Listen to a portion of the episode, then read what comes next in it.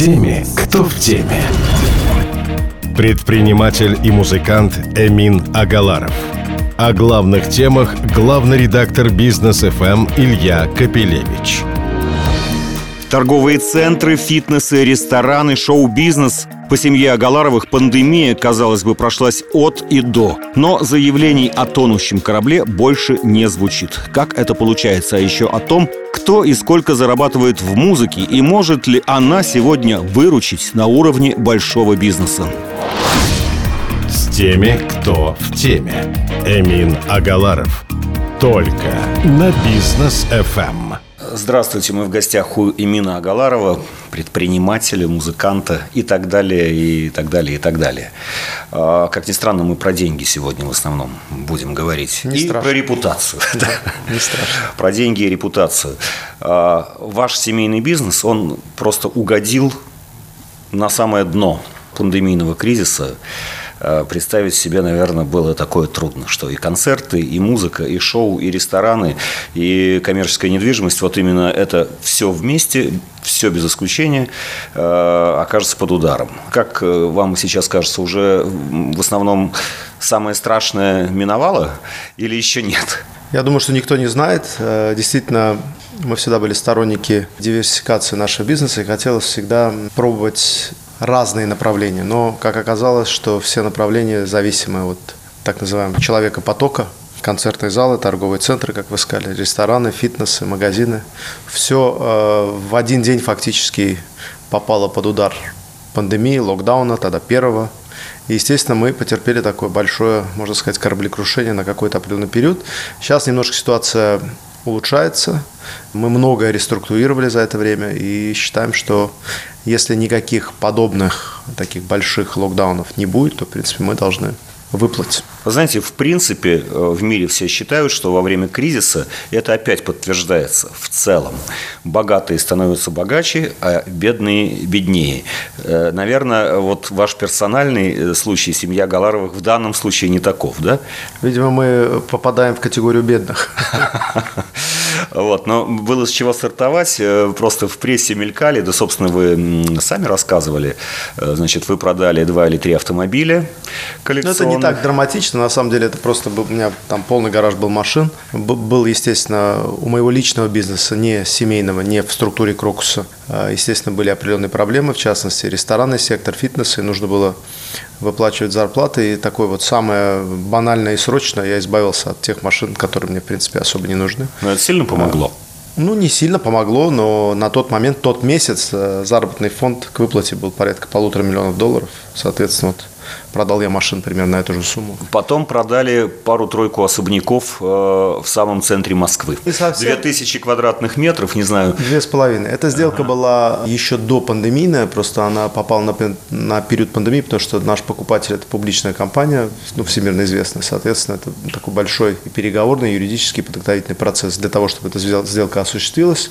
И э, она тоже была для нас, в принципе, достаточно полезная э, и выгодная, на мой взгляд. И э, в этот такой тяжелый период мне лично она сильно помогла. Ну и потом, наконец, это уже большая сделка, вы продали э, музыкальный лейбл «Жара». Да. Мы с вами два года назад встречались. э, Вы тогда как раз рассказывали, что это абсолютно ваш личный стартап. Отец даже особо не в курсе и не особо верил в такие перспективы. И, э, в общем-то, прошло-то всего три года, как он существовал. Продан, по слухам, за больше, чем 10, а может быть 15 миллионов долларов. То есть такие. Ну, к это, не, это не 2-3 автомобиля. Да, цифру озвучить не могу, но Да. что касается лейбла, лейбл мы начинали с моим другом и партнером а, Бахтияром Алиевым, Бахти, а, который в свое время написал мне большой хит «Сбежим в Баку». И э, с этой идеей он пришел ко мне и сказал о том, что вот в России есть разные лейблы, которые работают, но э, нет ни одного, который делает это на каком-то новом уровне, да. А поскольку мы любим заниматься чем-то продвинутым, естественно, я эту идею поддержал. И три года назад э, мы стартанули с лейблом «Жара». У нас был среди артистов Бахти, я, а начинающий тогда Джонни, Эльман, Хамали Наваи. На тот момент еще не очень известный артист. И в первый год э, так получилось, что мы заняли порядка там 10-15% всей популярной музыки на постсоветском пространстве. У, у лейбла было два направления. А, был контракт дистрибьюции для артистов, где к нам приходит уже состоявшийся артист, например, Моргенштерн, который тоже был а, на нашем лейбле, который, в принципе, сам себя продюсирует, у него уже есть музыкальный материал, ему нужна дистрибьюция. Это фактически донесение контента, музыкального, видеоконтента до пользователей. Он же, э, если говорить о нем, то он распространяется в основном в интернете. Он ну, не а на радиостанциях, сегодня, он не на ТВ. Сегодня он монетизируются на... только артисты, которые э, распространяются в интернете, потому что все взрослые артисты, в принципе, у них монетизация достаточно невысокая. Даже такие большие артисты, там, чьи имена мы за последние там, 20-30 лет мы их видим по телевизору, мы слышим их на всех радиостанциях, они очень известные. И эти артисты в основном сегодня зарабатывают концертной деятельностью. А артисты, которые сегодня популярны среди молодежи, это те артисты, которые могут, в принципе, не концертировать, а достаточно достойно зарабатывать путем продажи, эксплуатации своего контента через порталы интернета. То есть это дистрибуционный контракт, такой, как на примере я рассказал с Моргенштерном. Есть контракты у нас продюсерские, точнее, были на тот момент, когда мы вкладываем в э, написание песен, в э, снятие видео, промо этого контента, и из неизвестного артиста или малоизвестного артиста, или даже несуществующего, мы делаем, стараемся, пытаемся сделать большого артиста. И у нас э, за вот эти два года первой активной работы на лейбле появилось около 100 артистов, из которых половина это топовые имена. Фактически мы захватили там 20-25% э, рынка популярной молодежной музыки. А, соответственно, на нас вышел тогда Warner наш покупатель Music. Warner Music, который выводил За которым Atlantic Records. да. Да, Atlantic Records на территорию России и СНГ и сделали нам предложение, от которого мы не смогли отказаться. Здесь получилось, ну, если не врут, э, ну, скажем так, гадатели, естественно, на источниках, называется сумма 15 миллионов долларов, еще что-то. Ну, я, вы, вы не имеете права раскрыть, но во сколько раз, скажем, а. да, чтобы не ставить вас в неловкое в, положение? Ну, примерно в 30-40 раз. Наверное, это самый успешный ваш личный бизнес-проект. Ну, за последние несколько много. лет, да. А что-нибудь круче еще было? Ну, было менее масштабное, но были успешные какие-то вложения с моей стороны, которые э, за там 2-3 года приумножались, наверное. Криптовалюта? Криптовалюта. Я чуть-чуть еще про лейбл и про права хочу поговорить, потому что, собственно, с этим все люди э, постоянно контактируют э, через детей, через подростков, там в ТикТоке как раз звучит вот вся эта музыка. И, в общем-то, не очень понятно, а как она монетизируется. То, что в ТикТоке крутится, за это кто-то платит? Ну, дело в том, что TikTok э, является главным инструментом популяризации сегодня музыки для молодежи. То есть основная аудитория там 12-17 лет. И э, можно сказать, что если вы э, в ТикТоке реализовались, то у вас сразу начинают работать все вспомогательные агрегаторы. То есть э, монетизация вашей музыки вне ТикТока – это то, что вам будет приносить деньги, а ТикТок будет ваш рекламировать. Ну, а грубо говоря, люди свои плейлисты скачивают или прослушивают на таких музыкальных агрегаторах, да, да. от Spotify до Сберзвук, скажем Совершенно так, верно. с Яндекс Музыки. И вот это как раз и есть основной источник монетизации, ну, да? Это сейчас хороший денежный поток. Это вообще можно сейчас рассматривать как такой серьезный бизнес? Конечно. Потому что продали вы задорого. Конечно, это, во-первых, нужно рассматривать как серьезный бизнес. А самое главное, что э, монетизация музыкального контента в онлайн, э, я думаю, что в ближайшие там 3-5 лет будет у нас на территории расти, потому что все больше людей э, начинают этим пользоваться. Легально, людей, причем легально, через легальные источники, то есть подписываются. Ну, ну понимаешь, это, это как бы CD-диски, а тем более аудиокассеты уже в прошлом. То есть сегодня мы потребляем музыку только через какие-то онлайн-ресурсы. Очень много предложений дают стриминговые сервис, сервисы, когда вы можете там платить какие-то копейки ежегодно и иметь доступ ко всей музыке.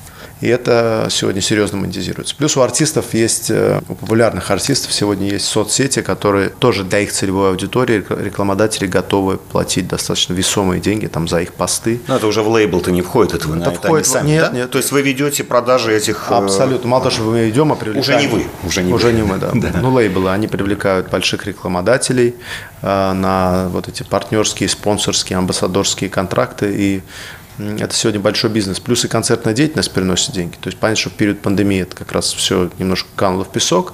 Но на самом деле артист, который подписал контракт не обязательно с нашим лейблом, а с любым другим, лейбл претендует на доход в зависимости от процентовки на всю деятельность артиста.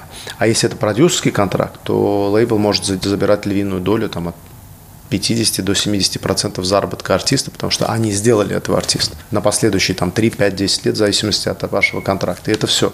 И концертная деятельность, и э, стриминговая монетизация, и рекламные контракты. То есть сегодня молодой артист там, в возрасте там, 17, 18, 20 лет может зарабатывать на круг и на себя, и на лейбл там, от 3 до 5 миллионов долларов в год. Если бы не этот кризис, э, вы бы согласились на вот это очень заманчивое предложение или бы оставили бы все-таки это себе на вырост? Мне когда-то Дональд Трамп сказал такую фразу, мне она очень запомнилась и понравилась. Он сказал, что сделка, сделанная сегодня, это лучше, чем нет сделки завтра. Поэтому, если мне сегодня предлагают там какие-то десятикратные коэффициенты на то, что я создал там 2-3 года назад или год назад, естественно, я вынужден соглашаться, хотя я верю в то, что если бы я мог это сохранить, я мог еще больше приумножить, но я понимаю, что я могу сделать больше стартапов, и э, они мне принесут больше плодов.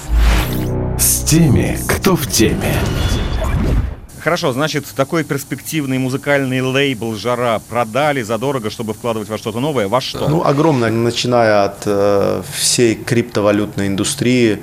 И это не только майнинг, это развитие площадок, где можно зарабатывать на электричестве, предоставлять услуги э, майнерам для размещения их майнингового оборудования, логистика, продажа майнингового оборудования. То есть это целая большая сфера. Плюс криптовалюта показывает, что она последние годы все время растет. Даже если она в какой-то момент падает, она либо возвращается на свои позиции, либо превышает эти позиции. И в ближайшие годы, я думаю, что тенденция сохранится.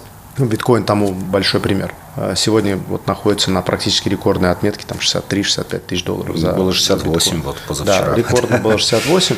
А если мы помним, недавно было 60, а потом опять скатился на 27-28. Всем казалось, что а, он Извините, а вы заработали больше всего на майнинге или на вот этих э, курс, рази, я, я, я курсов? не занимаюсь э, трейдингом, Спеку... спекуляцией, да, потому что, ну, здесь как бы угадал, не угадал, и за этим надо следить, у меня просто нет времени, да, личного этим заниматься. Но на майнинге, конечно, это такое успешное направление. И сейчас я занимаюсь не только майнингом биткоина, но мы сейчас лайткоином будем заниматься и уже занялись. И я считаю, что в этом есть какие-то перспективы. Но опять же, все может в один день, если биткоин обнулится и не будет стоить ничего, то рухнет вся криптовалюта. То есть э, гарантированно заработка на какой-то длительный период здесь быть не может. Но в моменте, там 2-3 года можно поймать э, какой-то успех. А в какой момент вы вообще вошли в эту тему? Первая моя большая сделка была, когда я закупился биткоином по цене 6200 долларов. Если бы я его не продал, то это 10 концов. Но в любом случае мой лейбл оказался более успешным, нежели биткоин для меня. Э, у вас теперь вы же не просто, так сказать, покупаете, продаете биткоин, у вас майнинг. Кстати, да. тоже интересно. Я, по крайней мере, первый раз разговариваю открыто с человеком, который открыто занимается этим как бизнесом. Вообще, вкратце, что это такое? То есть вы где-то официально покупаете электричество. Вы официально, во-первых, закупаете оборудование. По каким тарифам? Вы да. оборудование это же не домашний тариф уже. Нет, конечно, вы привозите, растамаживаете. Есть площадки, которые сегодня предоставляют услугу для размещения этого оборудования. А, и вы абсолютно легитимно майните. И в результате можете ту криптовалюту, которую вы наманили, вы можете ее продавать или держать. А вы продаете? Ну, я продаю, потому что, опять же, вынужден продавать, потому что все время есть... Э, нужны деньги. Э, нужны деньги, да. И в данном случае, если я продаю криптовалюту, я снова покупаю майнинговое оборудование, потому что я в него верю. Теперь вот э, новое событие, которое вы продвигаете, Крокус продвигает, это форум под названием «Репутация». Ну, название, видимо, содержит какой-то определенный смысл. А, Надеюсь. Вот. ну, объясните, потому что, вы знаете, там форумов э, в России и в мире очень много. А форумов, которые еще используют слово «образование», особенно много. А это бизнес-проект или это, э, ну вообще что это? Я в принципе считаю, что всем, чем я занимаюсь, оно имеет какую-то бизнес-составляющую. Я верю в то, что как в свое время я сделал фестиваль «Жара», и главная проблема была собрать топовых артистов на одной сцене для нового молодого фестиваля. Особенно сделать это в первый раз. То есть, ну, а на каком основании артист поет выступать и на каком основании будет показывать этот федеральный канал. То есть склеить это все было достаточно сложно, но когда это произошло, дальше уже легче наращивать, потому что ты заработал уже какую-то репутацию. И возвращаясь к теме форума репутации, здесь как бы главная фишка – это провести первый форум таким образом, чтобы у тебя было большое количество очень авторитетных, весомых спикеров, участников, которые примут участие. Соответственно, я лично этим занимался, и у нас э, действительно такой достаточно удивительный список спикеров, которые будут участвовать в этом форуме 10 э, декабря, если у нас все получится, как мы запланировали. В следующем году мы можем уже замахнуться на каких-то еще более, может быть, удивительных спикеров, таких как Илон Маск, Дональд Трамп там, и так далее, да, Билл Гейтс. И это можно превратить отдельно в виде вот ежегодного форума в отдельный бизнес. Параллельно вместе с этим между каждым форумом, который будет ежегодным, это мини-форумы, конвенции, где мы можем и помогать людям получить точное образование в тех сферах, которые мы сможем наиболее успешным образом развивать. И, в принципе, мы планируем сделать так, чтобы наш форум стал самым важным и весом именно в бизнес-сфере. Когда может описать вам человек со сцены, и вы можете задать ему какие-то уточняющие вопросы, который в этой области стал там топ-10 или номером один э, и заработал целое состояние и набил свои собственные шишки и добился абсолютного успеха. От этого человека, мне кажется, не менее интересно послушать, какие были трудности на его пути, как он пришел к этому результату, как он добился этого успеха. Часто ли люди любят публично рассказывать о трудностях? Я абсолютно не против. Я думаю, что разумные люди, которые добились успеха, они точно на своем пути преодолевали большие сложности. Почему миллиардерами или миллионерами становятся не все? Потому что это действительно непростой путь. Понятно, что нужна удача, нужно поймать время, но по большому счету это ежедневная работа сидя в каком-то кабинете с каким-то количеством сотрудников, которые вместе с тобой этим занимаются. То есть это такой путь, который проделал каждый успешный человек. И поделившись и трудностями, и, может быть, какими-то удачами, молодым людям, которые себя видят в перспективе в какой-то бизнес-сфере, а, может быть, они смогут избежать каких-то ошибок, которые за них уже кто-то совершил. Как вы вообще лично относитесь к разного рода коучам? Я никогда, честно говоря, не пользовался Э, ну, у меня был тренер по боксу много лет, можно сказать, мой коуч. Да нет, это понятно.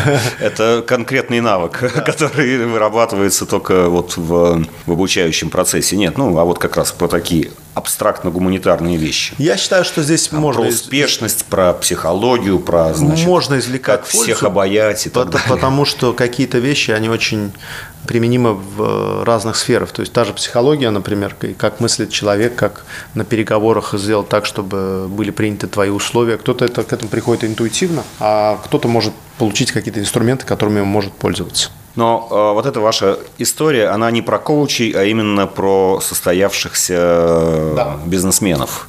Но идея поделиться именно личным опытом. Это не имеет какой-то вот конкретной отраслевой Нет. или экономической цели, это человеческая история, да? Ну, не совсем, потому что наш форум поделен на темы, у нас э, есть тематика непосредственно бизнеса, а бизнес, он присутствует во всем. То есть мы даже выделили тему музыкально-продюсерскую, где у нас будут принимать участие ну, вы успешные участие? лейблы. Я обязательно У вас тут история успеха, причем быстрого. Также примут участие мои, э, в том числе коллеги и конкуренты, которые тоже занимались вместе параллельно со мной тем же самым бизнесом.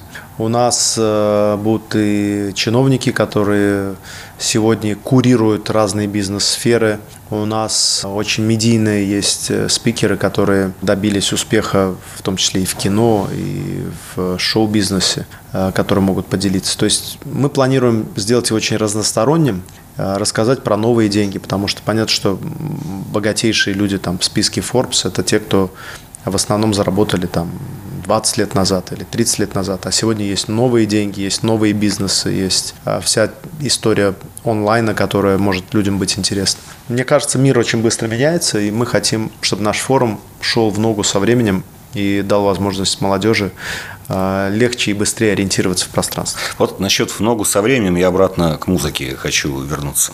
Значит, вот вы перечисляли артистов. Я в силу возраста из них хорошо себя представляю пожалуй, только Моргенштерна. Но, как я себе представляю, вы такую музыку сами не поете. Это же абсолютно не имеет никакого значения. По Для продюсера нет. Я лично вас как, как, как Ли, музыкант Лично я, я слушаю американскую классику уже много лет uh-huh. и себе не изменяю. Но среди молодых артистов я могу сказать, что в моем плейлисте сегодня есть и Джонни, и Хамали Наваи, и Элай, и Бахти. А, ребята которые действительно делают молодежную, актуальную музыку и, в принципе, изобрели новый жанр. Он так в народе называется кальян-рэп, а на самом деле это тот жанр музыки, который не существует сегодня ни в Европе, ни в Америке. Это чисто такое собственное ноу-хау. Да, вот э, я не сильно вовлечен в э, эту тему, но все равно это все вокруг нас, и я там вдруг слышу э, новый, наконец, клип Адель, и я слышу классическое пение со словами, с мелодией или ну, многие другие вот популярные на Западе. Там тоже есть много рэпа, но есть и вот это. Вот мне иногда думается, вот этот кальянный рэп или любой другой рэп, он же вообще вытеснит музыку, в которой есть голос, есть э, пение, есть слова. Вы это все-таки поете сами. Вы знаете, мне кажется... Старомодную теперь, пока по нынешним есть, понятиям, музыку. Пока человек выбирает, будет э, существовать и жить любые жанры, потому что Сегодня для тех, кто хочет послушать то, о чем вы говорите, для них тоже есть артисты, которые сегодня поют. Может быть, это артисты не лейбла «Жара», а теперь это Atlantic Records. Просто по одной причине, что это не коммерческая музыка сегодня. Ее очень трудно продать, на да? ней очень трудно заработать. Да. да? То есть заработать можно именно вот на... Заработать можно на том, что потребляют сегодня люди до 20 лет. То есть вы и, или я, например, да? Вообще, не, мы, не референтная группа. Мы сегодня абсолютно не целевая аудитория, потому что мы ну, не торчим по, Spotify. Да, поклонник, э, грубо говоря, Джонни или поклонник Моргенштерна, если ему понравилась песня, он может ее простримать э, за день 20 раз и 5 раз посмотреть клип. Если вам или мне понравилась песня, мы максимум один раз посмотрим клип, и то под вопросом. И, может быть, два раза послушаем песню. Поэтому мы сегодня с вами не покупатели. С теми, кто в теме. Как вы думаете, вот это же как бы новое поколение выбрало вот это, и оно будет расти. И часто так получается, что люди потом всю жизнь слушают то, что им понравилось, ну или примерно то, что им понравилось в подростковом возрасте. Но эти артисты вместе с ними состарятся, а новое поколение будут слушать, наверное, какую-то другую музыку. Жанры меняются, время меняется, и, значит, надо будет заниматься новым жанром, с новым блоком артистов, а эти артисты продолжат свою как бы жизнь и свое взросление, а потом старение вместе со своей аудиторией, так как это сделала Люба Успенская или э, Юсудович Кобзон, так как это сегодня делают э, артисты среднего возраста, такие как там, Григорий Викторович Лепс или там, Валерий Меладзе. То есть э, к ним на концерты редко ты увидишь аудиторию, которая там 15 лет. На них ходят уже более взрослые люди, их ровесники, которые их также слушали 20-30 лет назад. Это такая эволюция. Я прочитал еще, что вот за это время, видите, у вас очень всего много нового происходит. произошло, происходит, да. Еще вы затеяли модельное агентство.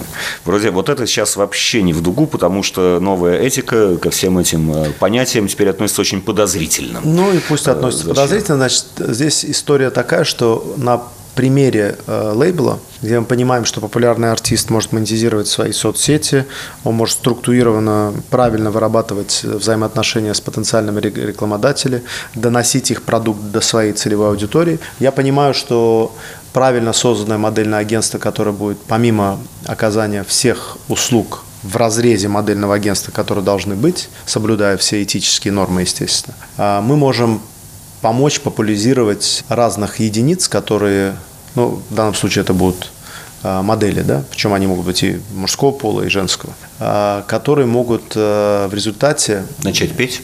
Нет. Без этого теперь это Они, самое.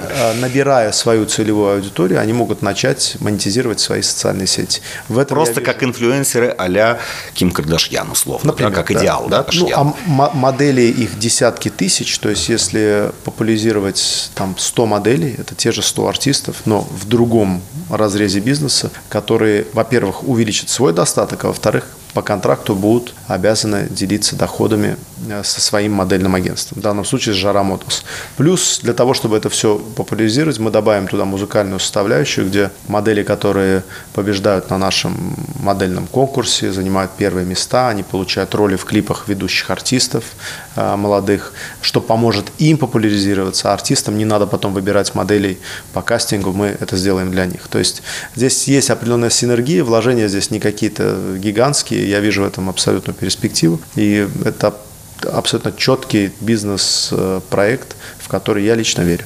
Два года назад, когда мы с вами беседовали, я вас просил разложить по списку, что приносит вам наибольший доход. Э, вот тогда все-таки девелопмент был на первом месте.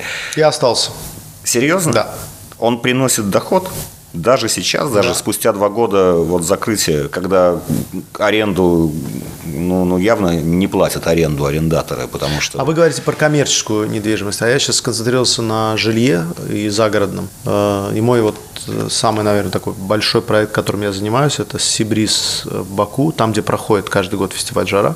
Э, на берегу моря я строю сотни тысяч метров апарт-отелей, разные комплексы. И вот ве- это, верю, да? верю в то, что если ты профессионально занимаешься стройкой и можешь удешевить себестоимость строительства квадратного метра, а также оптимизировать проектную составляющую, то есть обычно архитектор рисует, и у вас КПД теряется на том, что у вас слишком большие холлы, слишком широкие коридоры, по пожарным нормам надо много лестниц добавить. Если во все эти детали вникать, то коэффициент полезной площади, которую вы продаете, может там сместиться от 65% до 75 или 80%. Соответственно, рентабельность увеличивается, себестоимость строительства уменьшается, и вы можете действительно сегодня зарабатывать на строительстве уже во время стройки. Окей, okay. значит, девелопмент только э, не в коммерческой недвижимости, а ну, вот жилье. сейчас, да, жилье ну, или... Поскольку апарт... я умею строить, и есть какое-то понимание, как эти процессы продвигаются, с учетом роста цен на строительный материал, сегодня выросло и дерево в цене, и металл, и бетон, и рабочая Строители. сила. Да. Хорошо, дальше.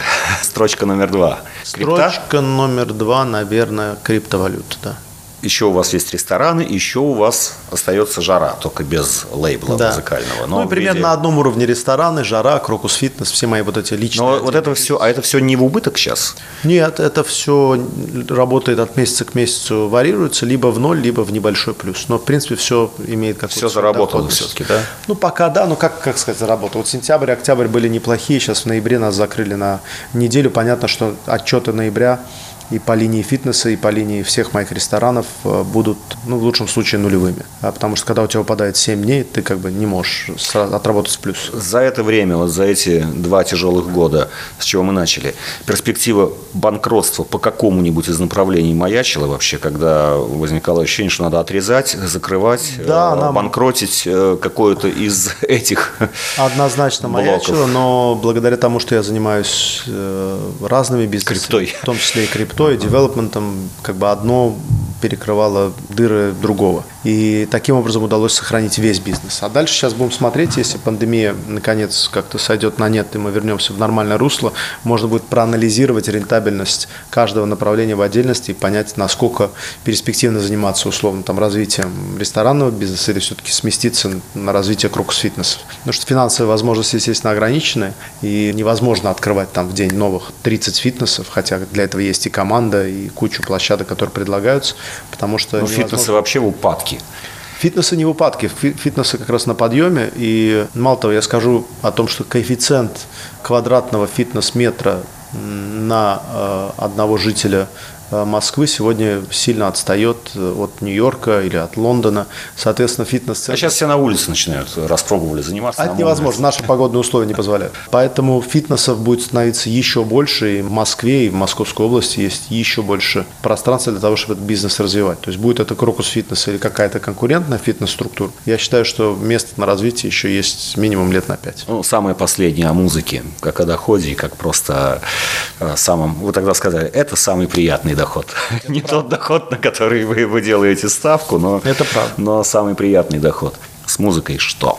Ну, в период пандемии я продолжал писать песни, записывать, выпустил новый альбом. А вы хорошо монетизируетесь вот в, в интернете или это не ваше? Ну, нет, доходность, я не скрываю этих цифр. Я думаю, что по году, наверное, э, все мои онлайн-продажи моей музыки составляют плюс-минус, наверное, миллион долларов в год. Ну, это неплохо это неплохо. Можно жить. Это неплохо, но, допустим, более молодые артисты...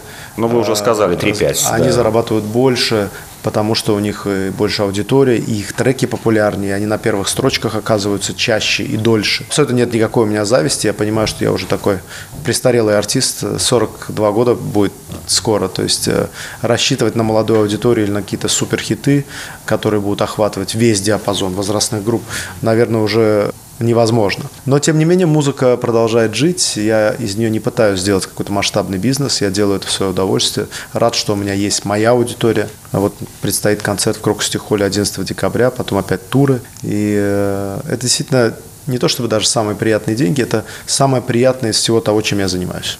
На этом закончим. Спасибо. Спасибо Именно вам. Галар. Было очень приятно. Спасибо. Спасибо. С теми, кто в теме.